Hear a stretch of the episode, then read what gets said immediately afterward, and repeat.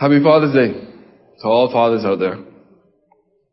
Happy Father's Day to all grandfathers out there.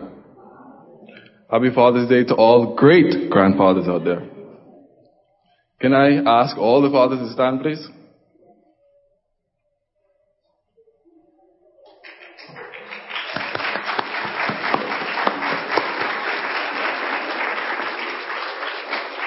Now the fathers can be seated, but I want the grandfathers to remain standing. Another round of applause.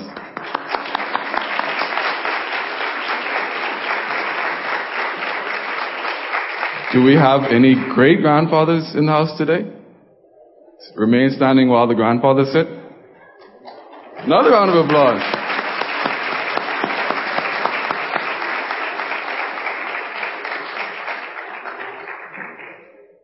Do I dare great great great grandfather?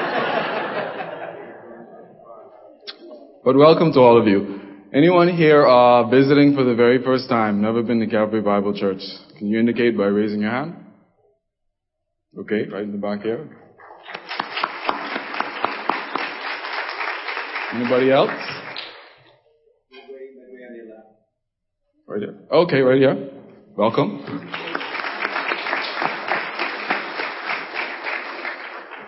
Is that everybody? Anybody else? Balcony? Okay. Do we have any visiting fathers here today? Could I ask that you stand, please? No visiting fathers? Right here? Okay. Welcome.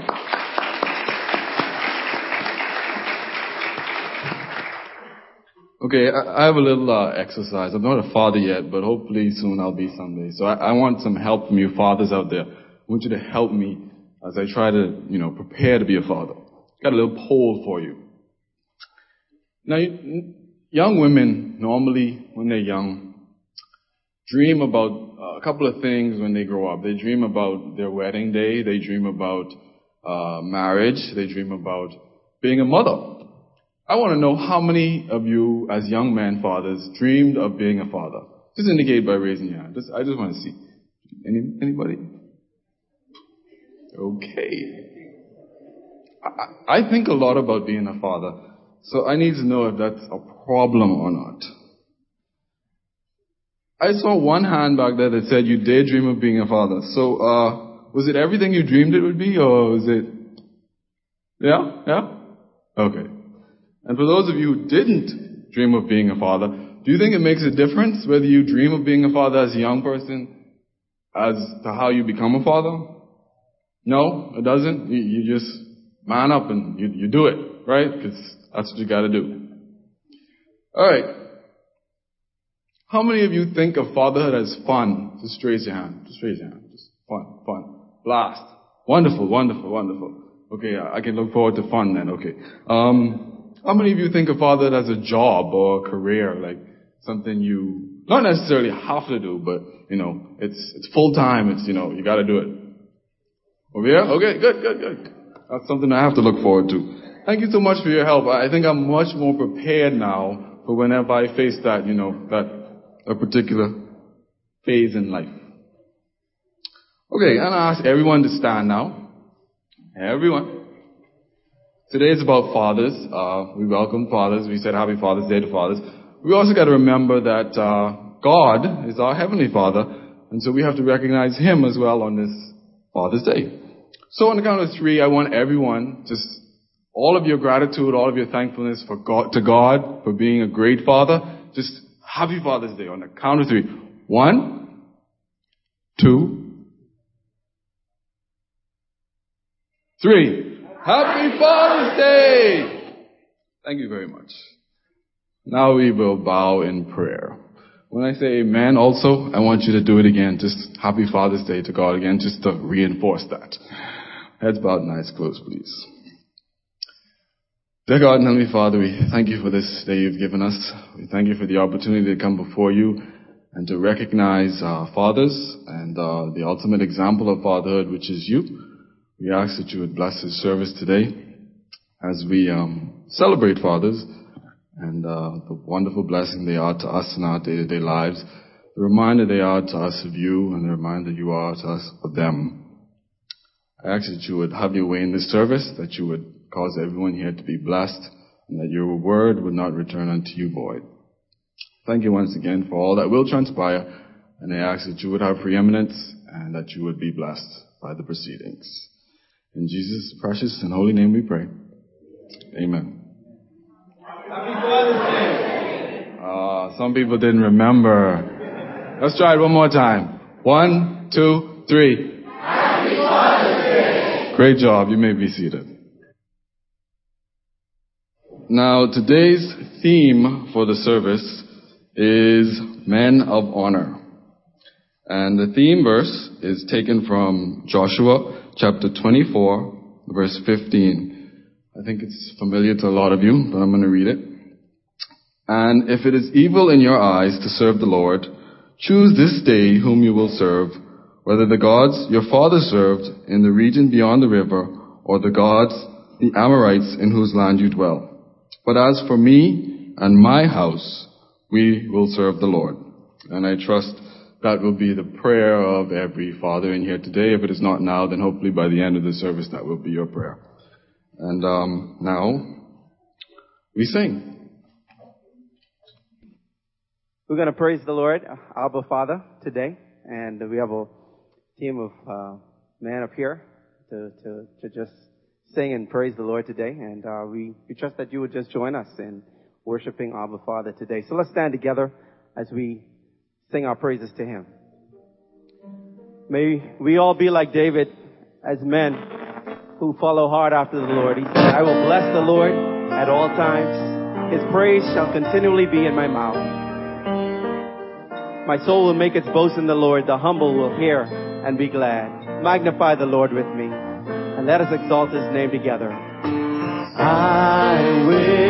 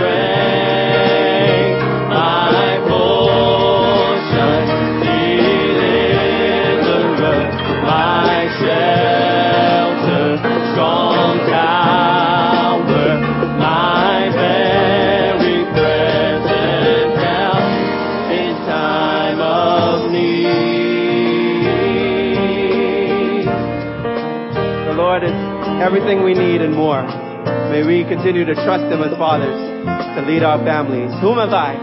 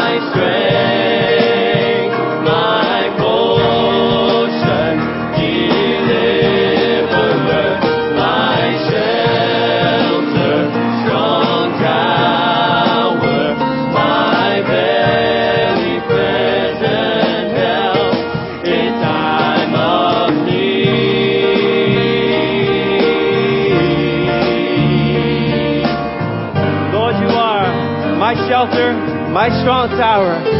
Let's praise Him. Shelter.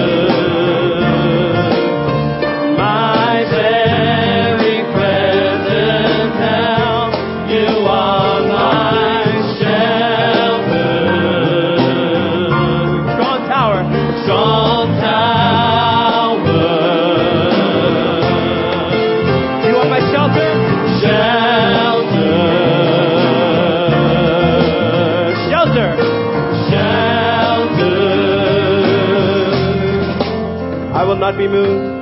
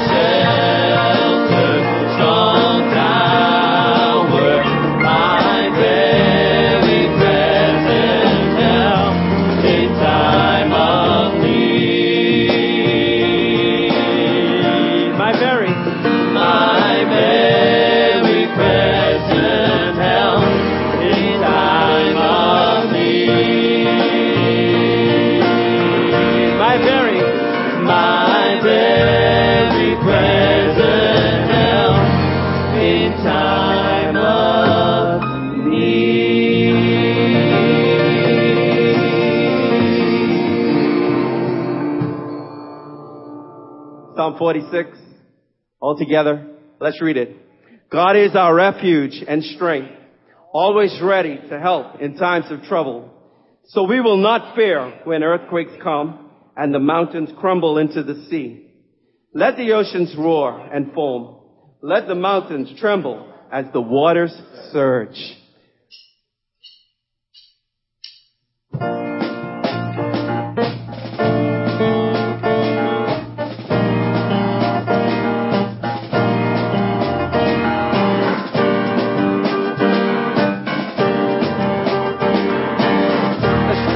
wonderful truth together of who our God is. A mighty fortress is our God.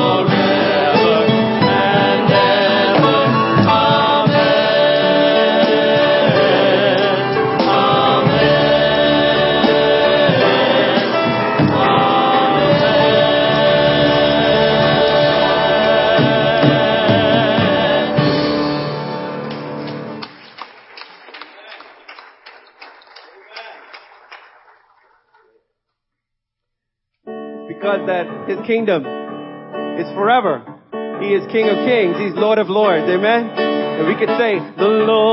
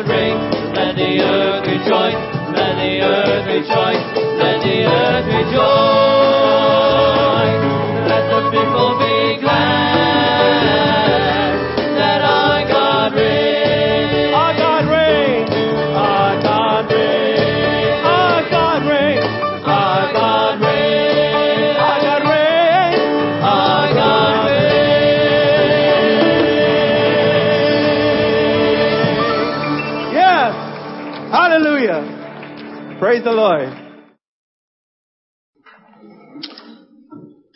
And now, uh, we just want to give a special welcome to our brother David Albury as he comes to present the message today.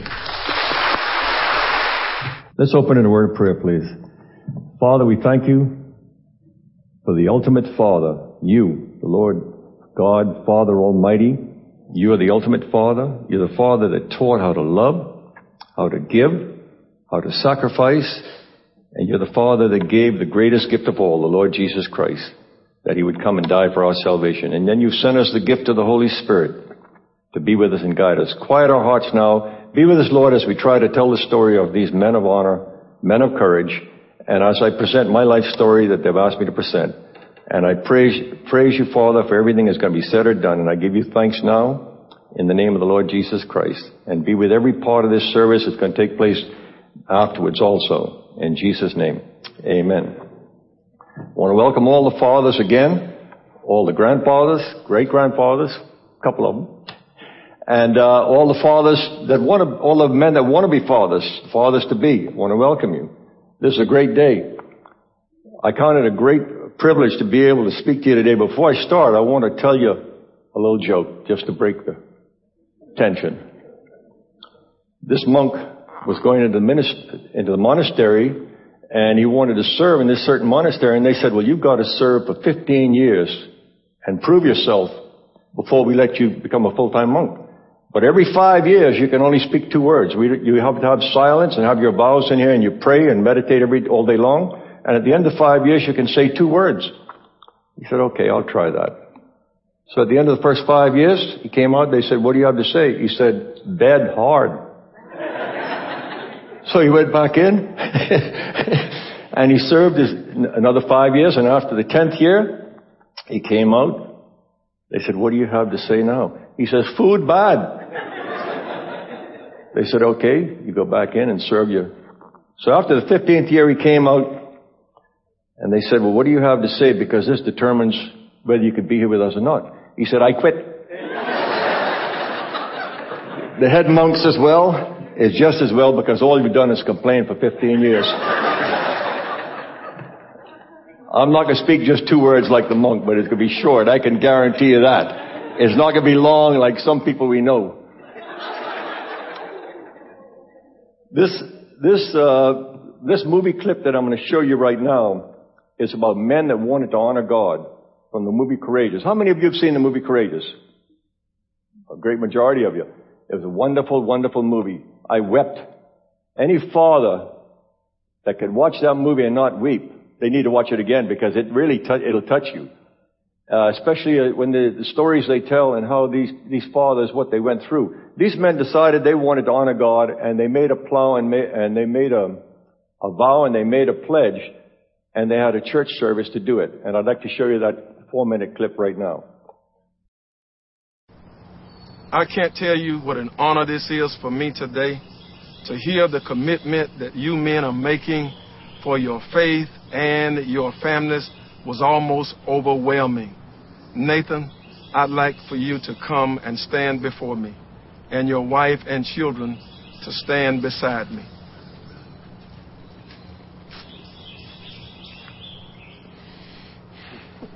My son in the faith, I took joy in mentoring you as a young man, and today I take joy in blessing you as a godly father. Are you ready to make this commitment before God and your family? Yes, I am. Then I'd like for you to repeat after me. I, Nathan Hayes, do solemnly resolve before God. I, Nathan Hayes, do solemnly resolve before God to take full responsibility for myself, my wife, and my children. That I will take full responsibility for myself, my wife, and my children. I will love them, protect them, and serve them. I will love them, protect them, and serve them. And teach them the statutes of God as the spiritual leader of my home. And teach them the statutes of God as the spiritual leader of my home. I will be faithful to my wife, to love and honor her. I'll be faithful to my wife, to love and honor her. And be willing to lay down my life for her, as Christ did for me. And be willing to lay down my life for her, as Christ did for me. I will teach my son to love God with all of his heart, all of his mind, and all of his strength. I will teach my son to love God with all of his heart, all of his mind, and all of his strength. And I will train him to honor authority and live responsibly. I will train him to honor authority and to live responsibly. I will confront evil, pursue justice, and love mercy. I will treat others with kindness, respect, and compassion. I will work diligently, provide for the needs of my family. I will forgive those who have wronged me and reconcile with those who have wronged. I will walk in integrity as a man answerable to God. I will seek to honor God, obey His word, and do His will. As for me and my house, we will serve the Lord. Now that each of you has committed to live by this resolution, I bless you in the name of the Lord. But I also have a warning for each of you. Now that you know what you are to do and have committed to do it before God and these witnesses, you are doubly accountable. Let me also assure you that you may have confidence in this resolution and your resolve now. Because as you stand here, there's no challenge, no controversy, and no conflict. But I can assure you that challenges will arise, conflicts will arise, and controversy will arise. It is at that moment that in order to live out this resolution, you will need courage. Courage, courage.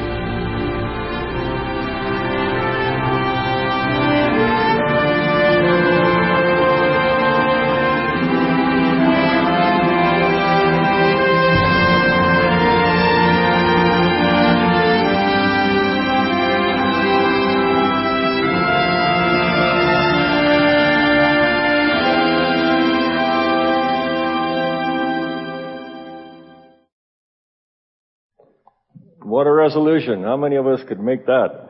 That's fantastic. Well, I want to read to you Genesis 2:24. Genesis 2:24 says, "Therefore shall a man leave his father and his mother, and shall cleave unto his wife, and they shall be one flesh." God told Adam and Eve that in the Garden of Eden. The family was instituted in the Garden of Eden. The family was the first institution the Lord Jesus Christ instituted on this earth. Not the church, the family. Family comes first. Of course, we all know God is first in our lives, but the family comes first, then the church, and then your friends and others.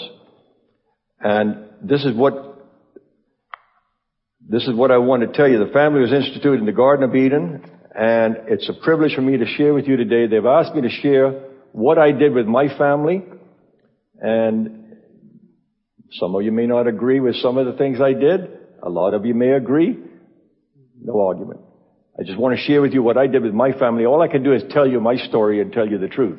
I'm not going to add on to it to make it sweet, and I'm not going to take away from it not to make it bitter. I'm going to tell you just what I did with my family because that's what they've asked me to do. I was raised by a godly father and a godly mother. They both prayed with me. They taught me the Word of God. They read Bible stories to me, and they instilled that in me when I was a little boy. Uh, that's why it's so important to have that time with your children. And I'm going to read to you Malachi 2.15 uh, says, He made husband and wife one, that he might seek a godly seed. You're put here for two reasons on earth. You know what they are, don't you? I just read it to you. You're put here to glorify God and to raise a godly seed. And that's the only two things you're put here on earth for. Other, anything after that comes, that's another, other thing. But this is the main two things we're here on earth for. To see that we raise a godly seed. And I could not have raised my, my children without a godly wife. I had a wonderful godly wife and Jeannie, as you all know her, is right down there. And, uh, she's been my partner with everything I've ever done. She's been my mentor. She, they should have given her my Bible school diploma. She did all my studying with me. Um, she only helped me get through it, but she should have got the diploma. I, um, I spent time with my parents. I mean, with my children. I, I, I spent a lot of time with them. Children will imitate their parents. They imitate everything you do. They imitate the good things you do. They imitate the bad things you do. And it's what you do in front of your children that's going to mold their lives. And that's why the mother and father should be in agreement with everything you do. You don't have one child come into the mother saying, can I do this?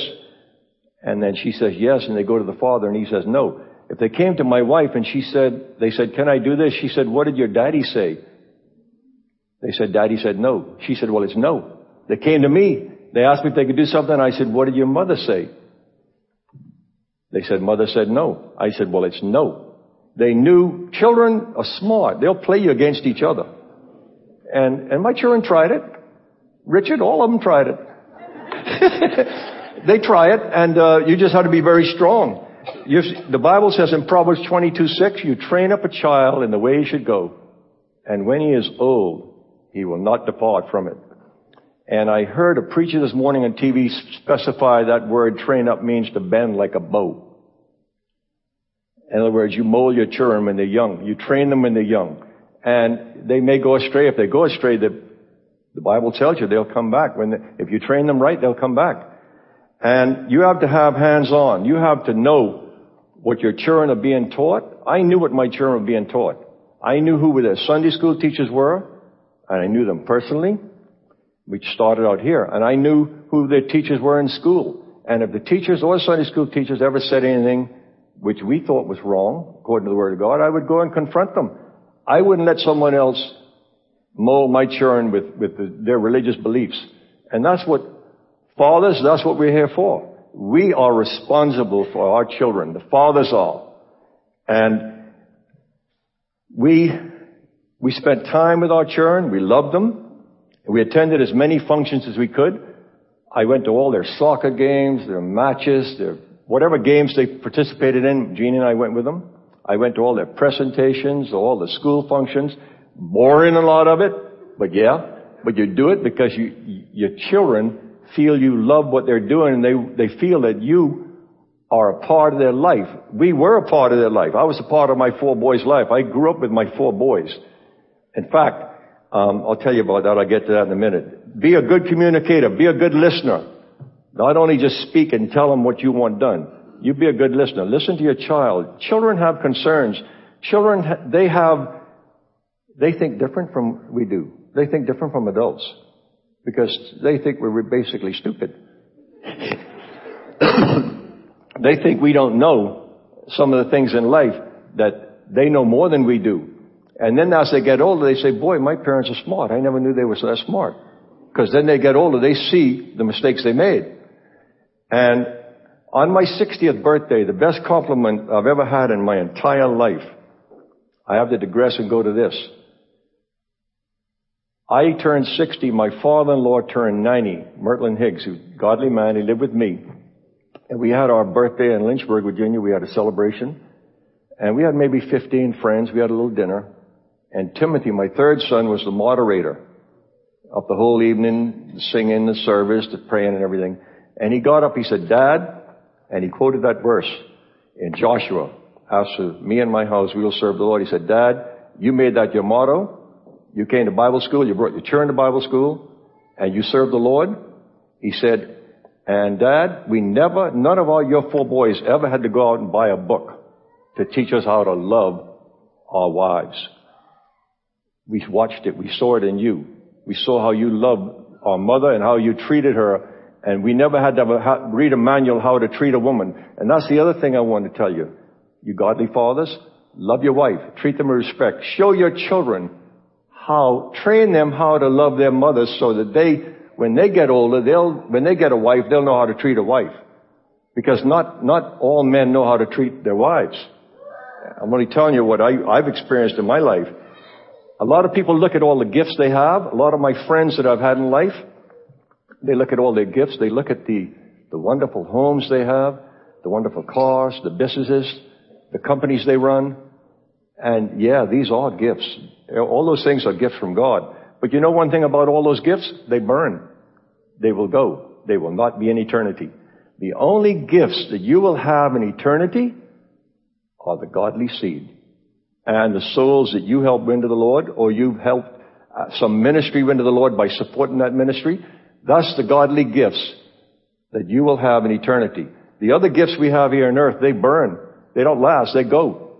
In eternity, they're going to mean nothing. We won't have any of those things. We won't have the money, the business, the cars, the vehicles, boats, whatever it is we think that is great. And all these things are good. they're wonderful. Great to have them.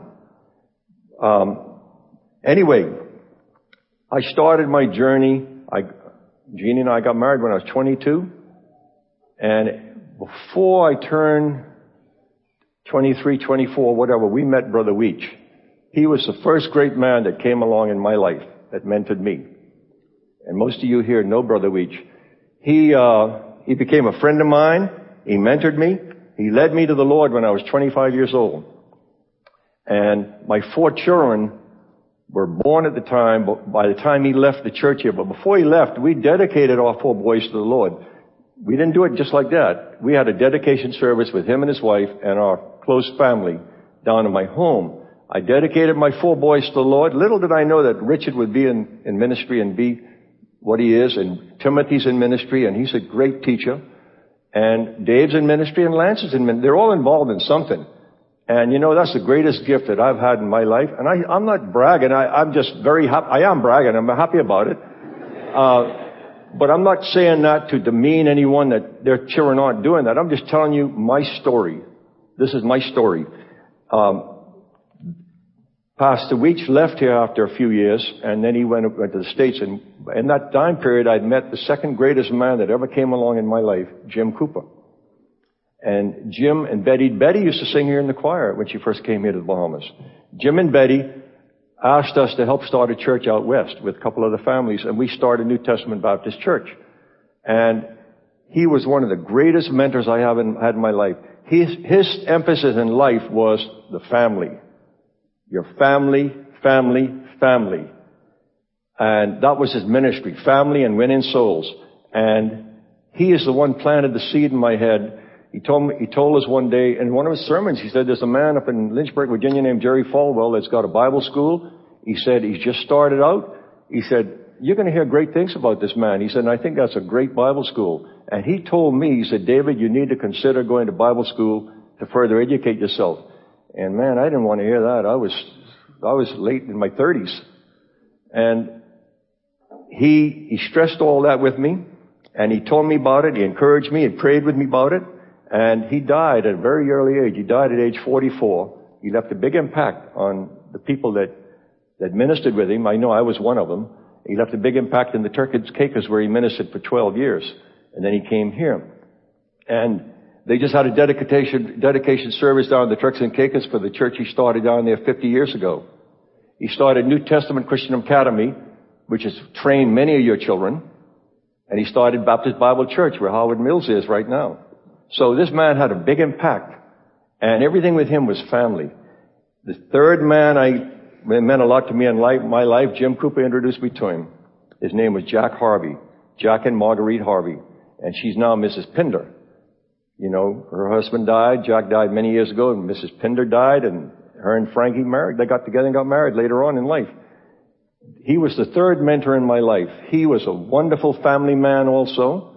And he is the one was a big encouragement to me. He prayed with me. He encouraged me to, he, he, carried that seed further. He watered it. He said, you need to go to Bible school and try learn more. And I realized, listen, I realized not everybody could pick up and just go to Bible school. That's hard.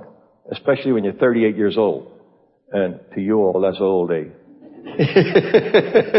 well, I was 38 when I went to Bible school. I graduated when I was 42. And, um, that's many years ago. And he was, he was such a big help to me. He encouraged me to go and I made the decision and he and Marguerite and their family went with us. They traveled with us, packed everything in containers and drove with us to Lynchburg. We drove up, got me checked in school. We got checked into a home, got moved in, got settled. And then I met Dr. Falwell. This was the man that influenced my life. I'd say more than anyone I've ever met in my entire life. This was a man that loved people. He loved children. He loved children. And he, he had stressed to me many times, he said, David, he told me this personally. He said, your children, they're your God-given responsibility, and you don't let anybody tell you what to do with your children. Nobody. He said, I don't let anybody tell me what to do with mine, and don't, he said, they are yours. You're, you're responsible for them, and you're going to answer for them. And so I had these great men that had mentored my life, and everything was based around the family, the family, the family, and of course salvation, and learning more about God. And I tried to do as much as I could. He was a great encourager to me. He was a great encourager to my children. He was a great encourager to Richard. He encouraged Richard tremendously about being in ministry. And uh, anyone that knew him would know what uh, what a great encourager he was. Then changes came. We don't see, changes come in our lives sometimes that we don't expect. I I thought I'd say I, I think I'll stay in the states. That's that's how you think when you get there. After a while, you're there and you get settled in. They changed the tax laws, and I had to come back home. I didn't want to get under that system. And I came back home and I had to make a decision to leave my two youngest boys or bring them home. Lance was 13, Timothy was 15. And Jeannie and I, we prayed about it. We didn't know what to do. But her dad was living with me, Mr. Higgs, godly man. Clay Harvey was living with me. A lot of you know Clay. That's Marguerite's uh, third. That's her third child, or second son. And Richard was in college. Dave was married, and I had Richard and Dave helping, and her dad and Clay, and we made it. We came back home, and did we like it? No, we didn't like it. But I had a godly support group back to help take care of them. My phone bill was very high. I want you all to believe that. Because there was no such thing as internet. There was no Skype. There was none of that stuff when I came back home. And I had to use good old Batelco for communication. And um, my phone bill became very high. But you know what? With the grace of God, we made it. We had rough times. I always said I would never ever leave my children. Never. And you know what? I had to. It was, they'd been in that system seven years. It was either take them out of the system I had them in to go through their godly training or bring them back home. And there's nothing wrong with being back home. It's just that that's the decision I made. I wanted to go to Bible school, get my children trained, and then come home. And I came home without them. But you know what? They had good godly friends, and that's the only thing that helped. Because what happens when you hang around with bad friends? They do what? They corrupt. They had good friends, and I always, when I think of this and tell this story, I always think of Dot Pinder, Frankie's first wife, which is now in heaven. Dot told me many times, she said, David, we've talked about people getting in trouble. She said, if you had not with the crows been found, you would have been home safe and sound. In other words, if you don't lay, if you lay down with dogs, you're going to get up with fleas. You hang around with bad fellas, they're going to get you in trouble. Every time. That's a gimme. Every time. And um, so now the thing I'm going to tell you about now, some of you all may not like. This is my, this is my, this is me, and this is my family. I had to break a generational curse in my family, and that curse, Exodus 34, 6, 7 speaks about visiting the iniquity of the fathers upon the children and upon the children's children unto the third and fourth generation. And if you've got a generational curse way back there, and there's many, many curses, the curse in my family was alcohol, was liquor. And I don't need anybody to tell me about drinking. I drank. I'm not proud of it. Before I became a Christian, I drank. And I have, I've been under the influence. I know what it's like to be, liquor affects you. It changes your reasoning. It changes your thinking.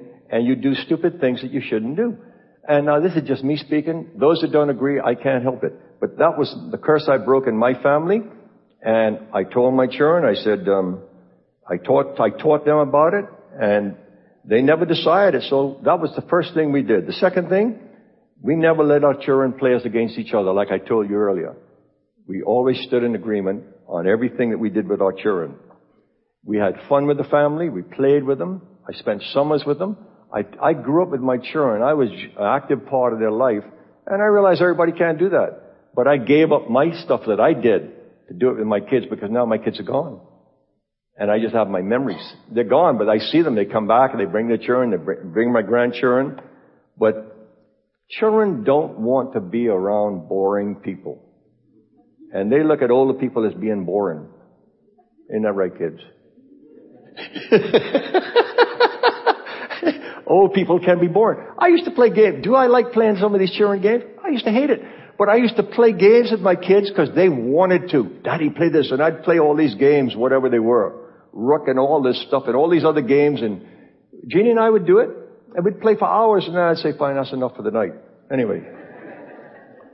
My boys now, they're all married, they're all living godly lives, they're raising godly seed. Do they have trouble? Yeah, we have trouble. Yeah, I don't know anybody that doesn't. We have trouble just like everybody else. But you know what? It's how you handle your trouble. Dr. Falwell has told me this a hundred times and you've heard him say it on TV. You never, ever, ever quit. You get knocked down, you get up again. You don't ever give up. Troubles are going to come to everybody because Satan is busy. And uh, he brought troubles, yeah. But the, I left last but not least is Pastor Lee. Pastor Lee, as you know, is our pastor. And um, as you know, Richard was called into the ministry he went to seminary and he wanted to come back home and work and help the Bahamian kids. And he came back, we got married with Andrea, came back home and he wanted to start, start Camp Bahamas ministry. He wanted to help the kids of this nation. And his greatest encourager has been Pastor Lee, the one that's really been behind him, helping him and pushing him and encouraging him. Because Richard met up with a lot, a lot of, what's the word for it? Uh, opposition. But some of it was worse than that. Some of it had evil behind it. But anyway, he met up with a lot of opposition and he didn't give up. He kept pushing on. And Pastor Lee encouraged him. And he's had many struggles. And Pastor Lee, you're not here today, but I want to tell you, I appreciate you. You've been a mentor and a help to him. And I want to thank you for what you've been. Now I'm going to plug Camp Bahamas while I'm here a minute. While I got you, you can't leave. Camp Bahamas works with kids. They help kids. It's a Christian sports ministry on Eleuthera at Palmetto Point. And he has 24 acres. He has a lot of buildings being built. A lot of buildings are now built and he operates camp during the summer with a spiritual aspect where kids learn about God and they learn what it is to know God and worship God, but they also enjoy themselves with all the sports. They enjoy themselves with paint warfare, paint gun warfare, with kayaks, canoes, water skiing, jet skis. They play all the sports, but they have a great time of spiritual worship every night. And I want to encourage you all, if you know a kid that can't afford to go and they want to go, try sponsor them or try, or mention it to somebody at the church. You do know someone that wants to go and they'll try help them to go. Now, I'd like to show this last five minute clip of these men of God, their final commitment, what they did with honoring God and, and what they decided to do to honor God at the end. And I would like to show this right now, and I'd, li- I'd like for Pastor Wenley to come up at the end of this clip, and we close with a word of prayer.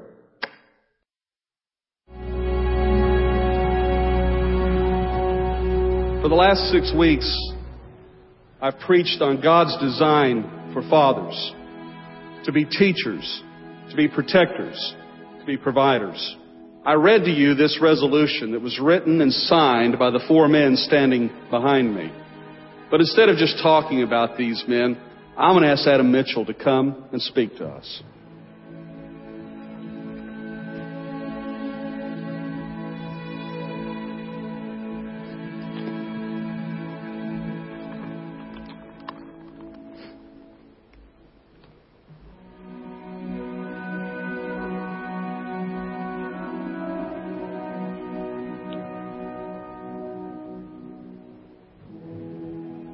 As a law enforcement officer. I've seen firsthand the deep hurt and devastation that fatherlessness brings in a child's life. Our prisons are full of men and women who have lived recklessly after being abandoned by their fathers, wounded by the men who should have loved them the most. Many of these children now follow the same pattern of irresponsibility that their fathers did. While so many mothers have sacrificed to help their children survive, they were never intended to carry the weight alone. We thank God for them. But research is proving that a child also desperately needs a daddy. There's no way around this fact. As you know, earlier this year, my family endured the tragic loss of our nine year old daughter, Emily. Her death forced me to realize that not only had I not taken advantage of the priceless time I had with her, but that I did not truly understand how crucial my role was as a father to her and our son Dylan. Since her passing, I've asked God to show me through His Word how to be the father that I need to be. I now believe that God desires for every father to courageously step up and do whatever it takes to be involved in the lives of his children. But more than just being there, providing for them, he's to walk with them through their young lives and be a visual representation of the character of God, their Father in heaven. The father should love his children and seek to win their hearts. He should protect them, discipline them, and teach them about God. He should model how to walk with integrity and treat others with respect. He should call out his children to become responsible men and women who live their lives for what matters in eternity. Some men will hear this and mock it or ignore it. But I tell you that as a father, you are accountable to God for the position of influence He has given you. You can't fall asleep at the wheel, only to wake up one day and realize that your job or your hobbies have no eternal value, but the souls of your children do. Some men will hear this and agree with it, but have no resolve to live it out. Instead, they will live for themselves and waste the opportunity to leave a godly legacy for the next generation. But there are some men who, regardless of the mistakes we've made in the past, regardless of what our fathers did not do for us, will give the strength of our arms and the rest of our days to loving God with all that we are and to teach our children to do the same. And whenever possible, to love and mentor others who have no father in their lives, but who desperately need help and direction. And we are inviting any man whose heart is willing and courageous to join us in this resolution. In my home, the decision has already been made. You don't have to ask who will guide my family. Because by God's grace, I will. You don't have to ask who will teach my son to follow Christ. Because I will. Who will accept the responsibility of providing and protecting my family? I will. Who will ask God to break the chain of destructive patterns in my family's history? I will. Who will pray for and bless my children to boldly pursue whatever God calls them to do. I am their father. I will. I accept this responsibility and it is my privilege to embrace it. I want the favor of God and His blessing on my home. Any good man does. So where are you men of courage? Or are you fathers who fear the Lord? It's time to rise up and answer the call that God has given to you. And to say, I will. I will. I will.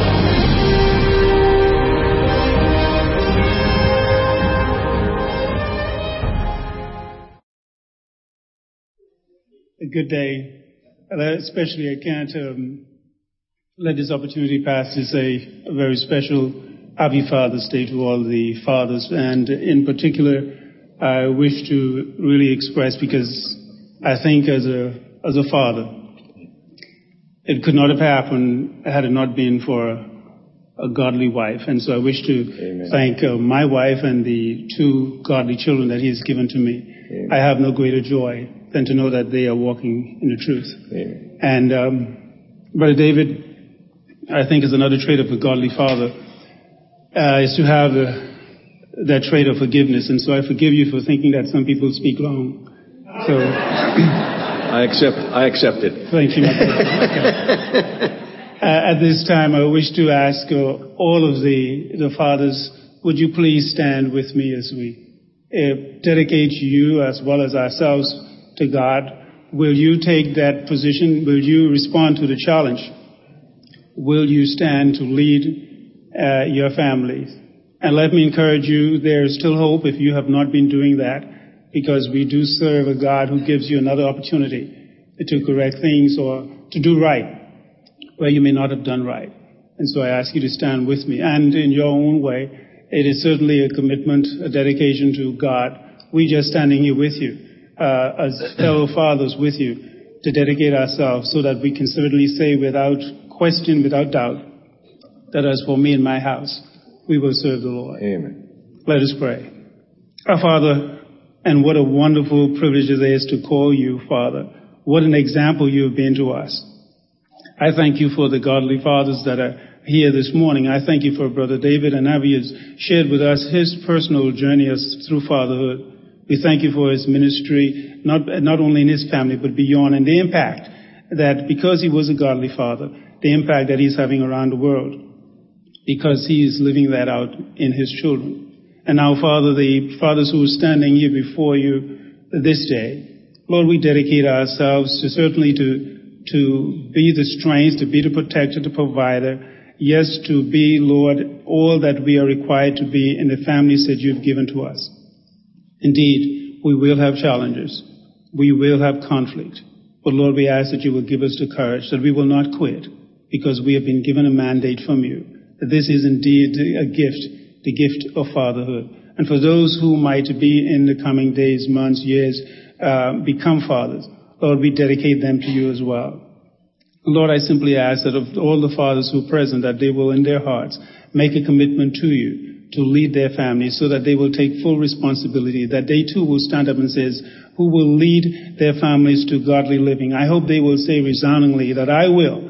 I pray, dear Father, that those persons who is standing who will say whether or not they will pray for their children and their families. I pray that they will say unequivocally again, I will. Lord, we standing here uh, in unison and in unity to simply say, Father, that we take the responsibility that you've given to us very seriously. And we stand in dedication to say today, before you and before our families, that we promise that we will lead our family in a godly way. We will live, live and lead them, Lord, according to how you have blessed and guided us in our lives. These things, Father, we pray in the name of your Son, our Savior, Jesus Christ. And all the fathers in the room says, Amen. Thank you.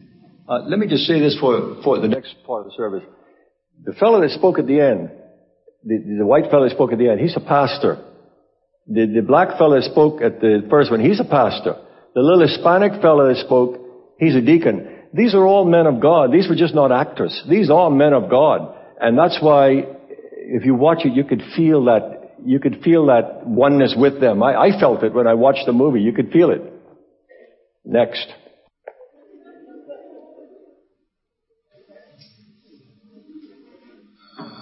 Thank you very much. Let me give them another round of applause, please? Very, very powerful movie. I, I, I very much agree with you. I watched it and I was brought to tears, and I'm not even a father. So, um, right now we're going to have a session where we give gifts to our dads. So, could we ask all the fathers uh, here to stand, please? And uh, once you've received your gift, if you could please sit down so that you don't confuse the kids. Thank you.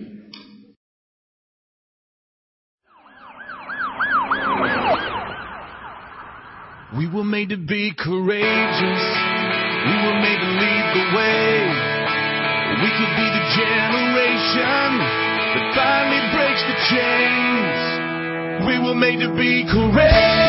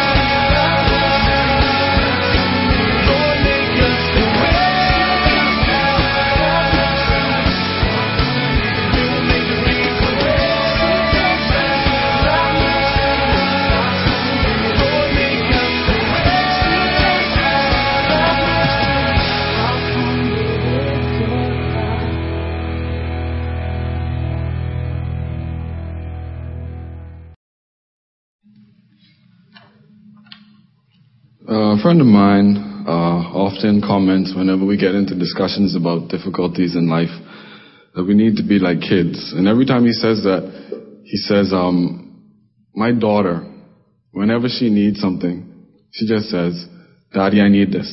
And then she walks away. And we all, I guess, as fathers can really relate to the fact that kids at a certain age just expect their fathers to provide for them. They don't care, they don't know how it's going to happen, they don't know or care what's going to have to, sacrifices are going to have to be made. They just know that I told daddy, and so it's going to happen. And uh, that's kind of the attitude we probably we should take with the Lord as our heavenly Father. So as we prepare for the offering right now, let's uh, just remember that. Bowed and eyes closed as we bless the offering. Father, uh, I thank you that you are our heavenly Father and that you are our provider and our protector and all that a father should be. I pray now that you would uh, bless this offering as it is taken up, as we attempt to give you back a portion of what you have blessed us so bountifully with. May we have cheerful attitudes as we do this, and I ask that you would cause the money to be used for the furtherance of your kingdom. Help us also to be diligent in the money that we do not give uh, as, as, as um, stewards of the, all the blessings that you have given us. I thank you for these things. In Jesus' name, amen. And now, ladies and gentlemen, hypostatic union. Good morning, everybody. Um, I want to wish a happy Father's Day to all the fathers, grandfathers, and the great grandfathers out there. And a special happy Father's Day to my father, Brother Randy Pierce. Happy Father's Day, Daddy. I love you. Um, uh, the song we're going to sing together to, together is every, called Every Man. And it's not really, it's, it's a good song for fathers, but let's think about it for, I want to dedicate this to all the fathers and the, want, to those who want to be fathers, because it's talking about what is called for us to do as men and as fathers. And when we realize that all the things we have to do as fathers and as men in general, we realize we cannot do it on our own. And later on in the song, it talks about how Jesus is our only hope because we can never do it on our own. We always need the help of God throughout the entire way, okay? So the song we're going to sing together is Every Man.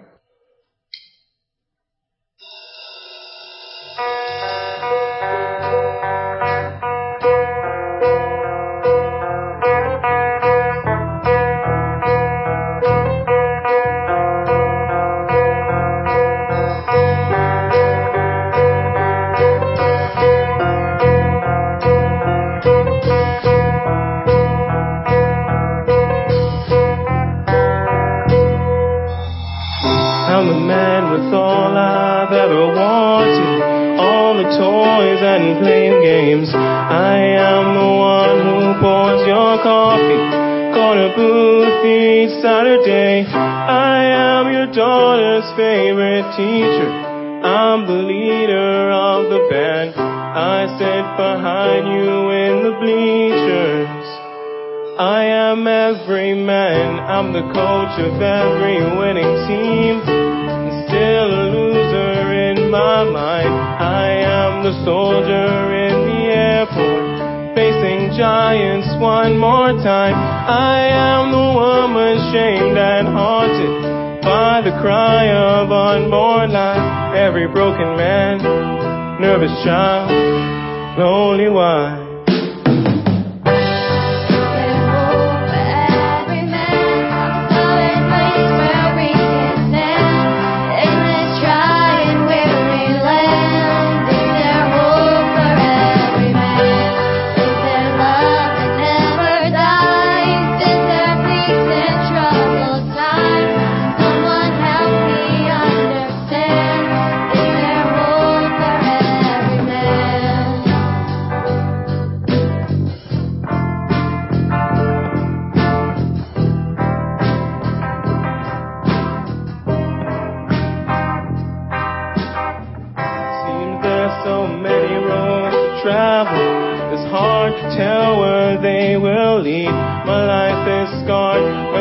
Dreams unraveled, and now I'm scared to take the leap.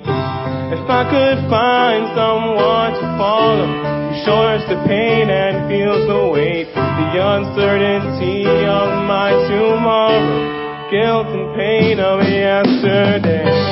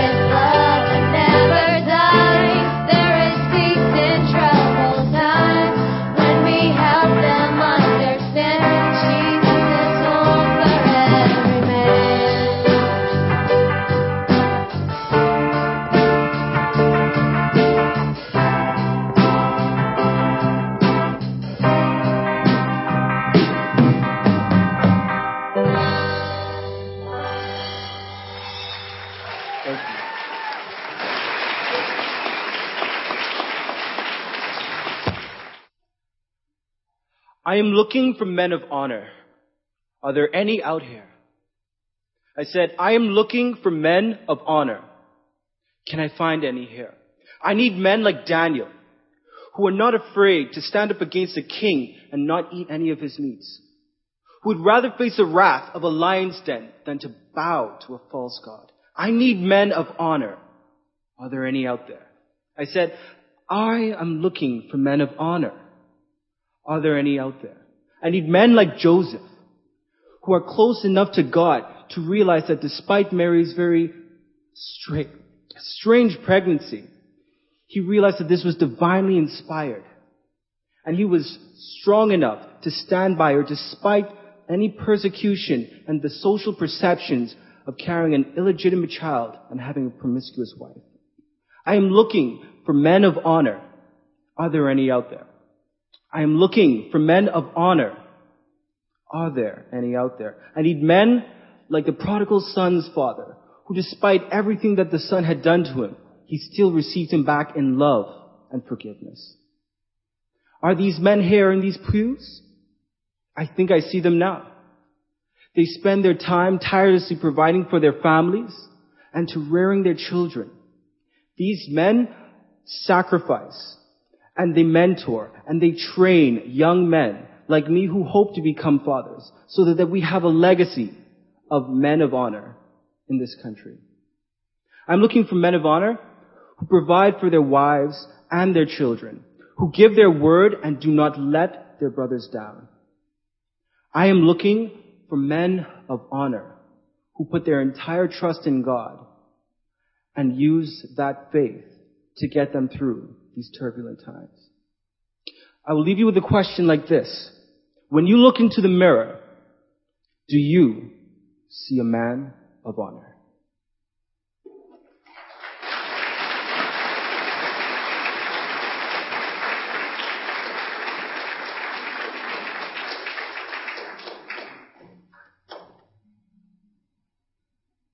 Thank you.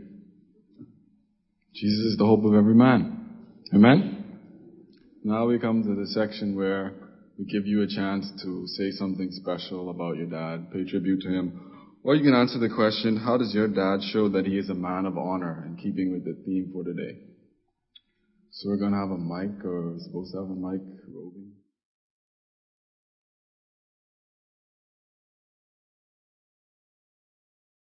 Mahal namin kayo.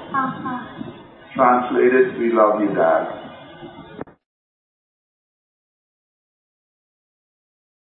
Thank you, Dad, for listening and caring, for sharing and giving, but especially for being you. We love you. For all you do, so dependable and true. A God sent. We can't say it enough. With love, thank, you for being you. Hey, Papa. Hey, Papa. We just want to wish you happy Father's Day. We hope you have a great day. And we love you. Miss you. Bye. Bye. A father doesn't tell you that he loves you. He shows you. We love you, Papa. You are a shepherd to your flock, like King David in the Bible. And a companion for travel has never been a rival. In all that you do, love plays a part. There's always going to be a place for you deep in our hearts. Happy Father's Day, Papa. I love you. Happy Father's Day, Papa. Happy Father's Day, Daddy. No matter the distance or the age, I'm still your daddy's little girl. I'm still daddy's little girl, and I love you very much. Enjoy your special day, and we wish we were there with you. God bless. We love you. Happy Father's Day, Dad. Anybody can be a father. But it takes a special person to be called Dad. We love you, Dad. Happy Father's Day!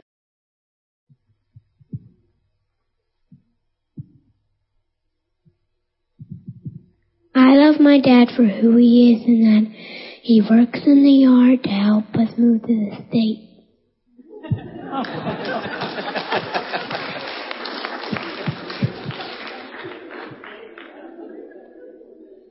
Uh, I'm going to just take time to say a quick word about my father, uh, Randy Pierce. Um, one particular story I wanted to tell, one thing that uh, always stuck with me about my father. Um, when we lived in, in Florida, um, he was working with the inner city ministry in, in Florida. And uh, I remember one particular instance when the family was supposed to go out. We had a car, and it wasn't it wasn't the newest car. It wasn't the best looking car. It it was a car. It got you from A to B.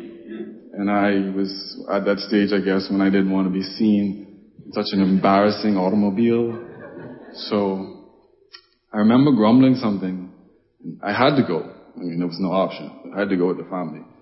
I remember grumbling something about, I don't know why we have to drive around in this broke down car or some, something to that effect. My father heard me, unfortunately. And he took me aside and he scolded me.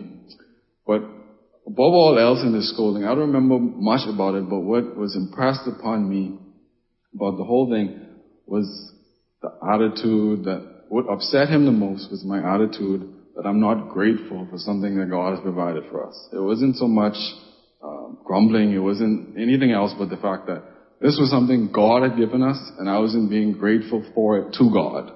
And that impressed on me for my whole life. I always remember that. And uh, to this day, I remember at my wedding, this guy gave a toast. And uh, he was visiting me at school, and I drove a car at school. Uh, it wasn't the best looking automobile.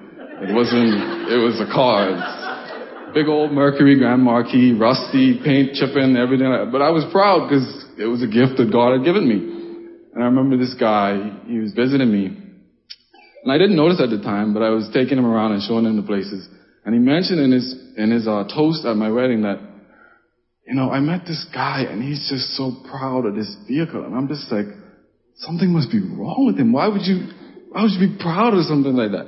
And then he also mentioned that as he got to know me, he realized that I didn't uh, find my worth in uh, the things that I possessed, but I knew my worth was in Christ. And uh, I was grateful for the gift that God had given me.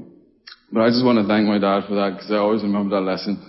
And he always focused on attitude or gratitude, always being grateful to God for whatever he gives to you. So I love you, Dad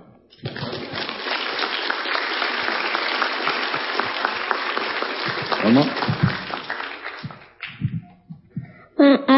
my dad because he is he uh he taught me about the Lord.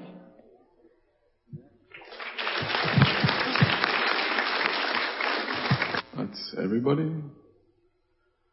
All right. Uh, before I close in prayer, I just had a few thoughts that uh, just I, had, I wanted to share. I always wonder about things, and one of the things I wonder about is little kids when they're young. They always think that their father's the strongest man in the world. The father's the boss. The father's smarter than everybody else's father. And you hear them saying things like that when they're in kindergarten and growing up. And then I guess as reality sets in, they realize that, you know, he, there's someone who knows more than him. He's, he's not the strongest. You know. In fact, he doesn't even know that much, actually. I know more than him. But I always wondered if, in fact, that this, I guess, gift that uh, God gives these kids is not, rather than just being an exaggeration, a God-given thing because God is actually the one that fulfills all of those expectations that little kids have of a father. He is the strongest in the world. He is the one who knows everything. He is the one who's the boss in charge. So as I was thinking about this, I realized that perhaps maybe we can encourage, oh, I say we, I'm not a father, but fathers can encourage this in their kids, not so much towards them, but towards God, because we all realize that we're all God's children. So, um, they can take excitement in the fact that, hey, I don't know everything. I'm not the strongest, but you know what? We both have a daddy that knows everything and is the strongest. Um, so that's just something I wanted to share. But I think we've all been blessed by the service today. Yes, yes, yes, yes.